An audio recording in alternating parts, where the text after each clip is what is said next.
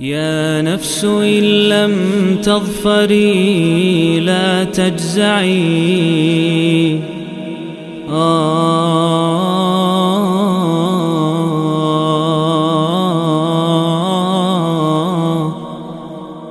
Bismillahirrahmanirrahim Alhamdulillah Wassalatu wassalamu ala rasulillahi amma ba'd Masih dalam serial 114 hari menyambut bulan Ramadan Dan kita bersama surat nomor 73 Surat Al-Muzammil Dan surat Al-Muzammil Merupakan surat Makiyah yang turun setelah surat Al-Qalam Sebelum surat Al-Muddathir Berarti dia urutannya nomor 4 Urutan turun nomor 4 Walaupun sekali lagi surat Al-Muzammil tidak turun sekaligus. Begitu juga Al-Qalam dan Al-Muddathir yang turun pertama kali sekaligus adalah surat Al-Fatihah. Surat nomor 5 dari urutan turun. Surat ini terdiri dari 20 ayat dan disebut dengan nama Al-Muzammil diambil dari ayat pertama ya ayyuhal muzammil yang artinya wahai orang yang berselimut. Ini Al-Muzammil orang yang berselimut. Asli kata Al-Muzammil adalah dari kata Al-Mutazammil. Kemudian taknya diidgham ke zai diibdal ya di, diibdal dan diidgham diubah jadi zai kemudian diidgham digabungkan jadi tasdid muzammil aslinya mutazammil dan zai mim dan lam dalam ilmu istiqaq memberikan makna beban berat. Memberikan makna beban berat ya. Selimut yang dipakai di musim dingin itu tebal-tebal. Itu bagi seorang ibarat apa? Beban berat makanya membuat orang berat untuk bangun ya. Karena selain di luar sana dingin ya atau cuaca dan uh, kondisi lingkungan sedang dingin juga suhunya dingin juga dia berat ya membuat orang makin nyaman di dalam selimut makin berat untuk bangun kata zai atau kata yang tersusun dari huruf zai mim dan lam juga ada di kata zamil teman yang hari ini banyak digunakan sebagai teman kuliah, teman kantor, kita sebut zamil. Itu awal katanya dulu teman perjalanan. Di mana orang Arab kalau melakukan perjalanan dan ada temannya, temannya dibonceng, di didudukkan di belakangnya di unta sehingga naik untanya berdua. Dan karena naiknya berdua maka sebetulnya teman yang di belakang ini yang menemani perjalanan dia menjadi beban tambahan. Beban tambahan minimal bagi untanya. Bisa juga bagi dia dari sisi dia misalnya berbagi makanan atau sejenisnya.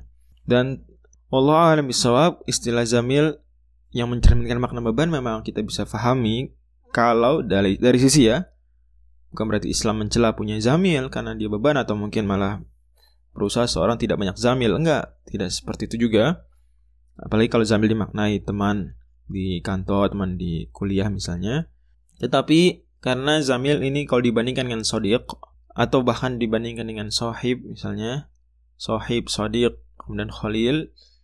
Yang tiga terakhir ini itu benar-benar teman dekat sehingga akan serius membantu dan jujur dalam persahabatan dalam pertemanan. Berbeda dengan Zamil, berbeda dengan Zamil yang kita hanya kena ya jadi memperluas pergaulan saja yang tapi sebetulnya mereka tidak merupakan teman yang begitu dekat, begitu tulus.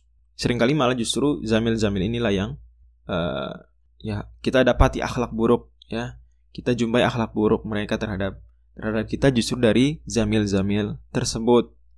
Ini kalau dari satu sisi dibandingkan dengan sodiq atau sohib atau khalil.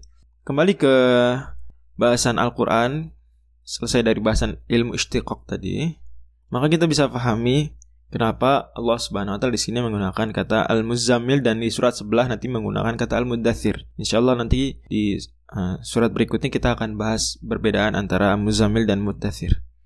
Tapi di sini yang penting adalah kita faham bahwa ayuhal muzammil, wahai orang yang berselimut, yang berkemul, selimutnya di sini digambarkan selimut yang tebal dan berat sehingga membuat malas bangkit, malas bangun. Makanya Allah Subhanahu wa taala di sini turunkan surat Al-Muzammil mengajak Nabi Shallallahu alaihi wasallam untuk bangkit, ayo salat malam. Menguatkan diri, bangkit untuk mempersiapkan persiapan persiapan rohani, persiapan-persiapan maknawi untuk berdakwah karena engkau akan menghadapi beban berat. Ini tadi ini sekarang engkau sudah diberikan beban berat berupa wahyu. Ya. Maka engkau harus kemudian melakukan sesuatu agar beban terberat tersebut menjadi lebih ringan. Inna sanulqi 'alaika qawlan tsaqila kata Allah di surat Al-Muzammil ini.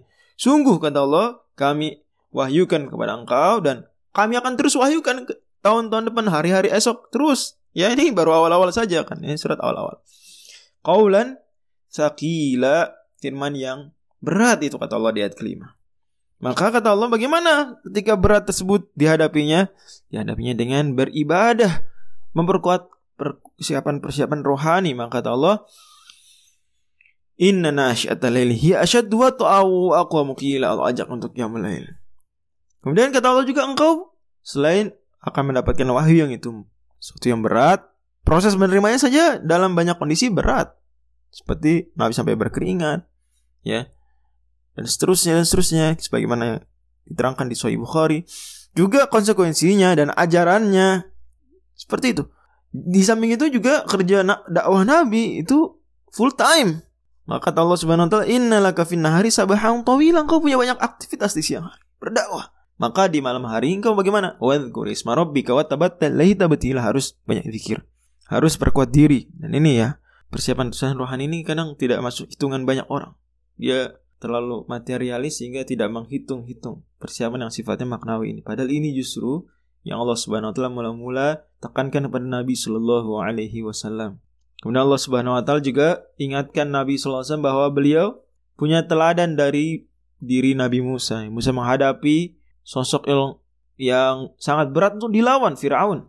Engkau mungkin di zaman engkau tidak ada sosok satu ya Firaun, tapi bisa jadi banyak walaupun mungkin tidak sedahsyat Firaun dan bala tentaranya. Maka kalau Nabi Musa saja mampu, engkau harus mampu juga. Kau harus mampu juga. Kemudian Allah Subhanahu wa taala sebetulnya di sini dengan memerintahkan Nabi memerintahkan para sahabat juga. Maka di akhir surat Allah Subhanahu wa taala meringankan dari para sahabat agar tidak jadi wajib sholat malam bagi mereka. Hanya saja banyak ulama berpendapat kewajiban tersebut masih berlaku bagi Nabi Shallallahu Alaihi Wasallam dan dengan Nabi melakukan apa yang Allah sarankan di surat Al-Muzammil ini maka beban beliau menjadi semakin ringan dibantu oleh Allah Subhanahu wa taala. Demikian surat Al-Muzammil wallahu a'lam bishawab.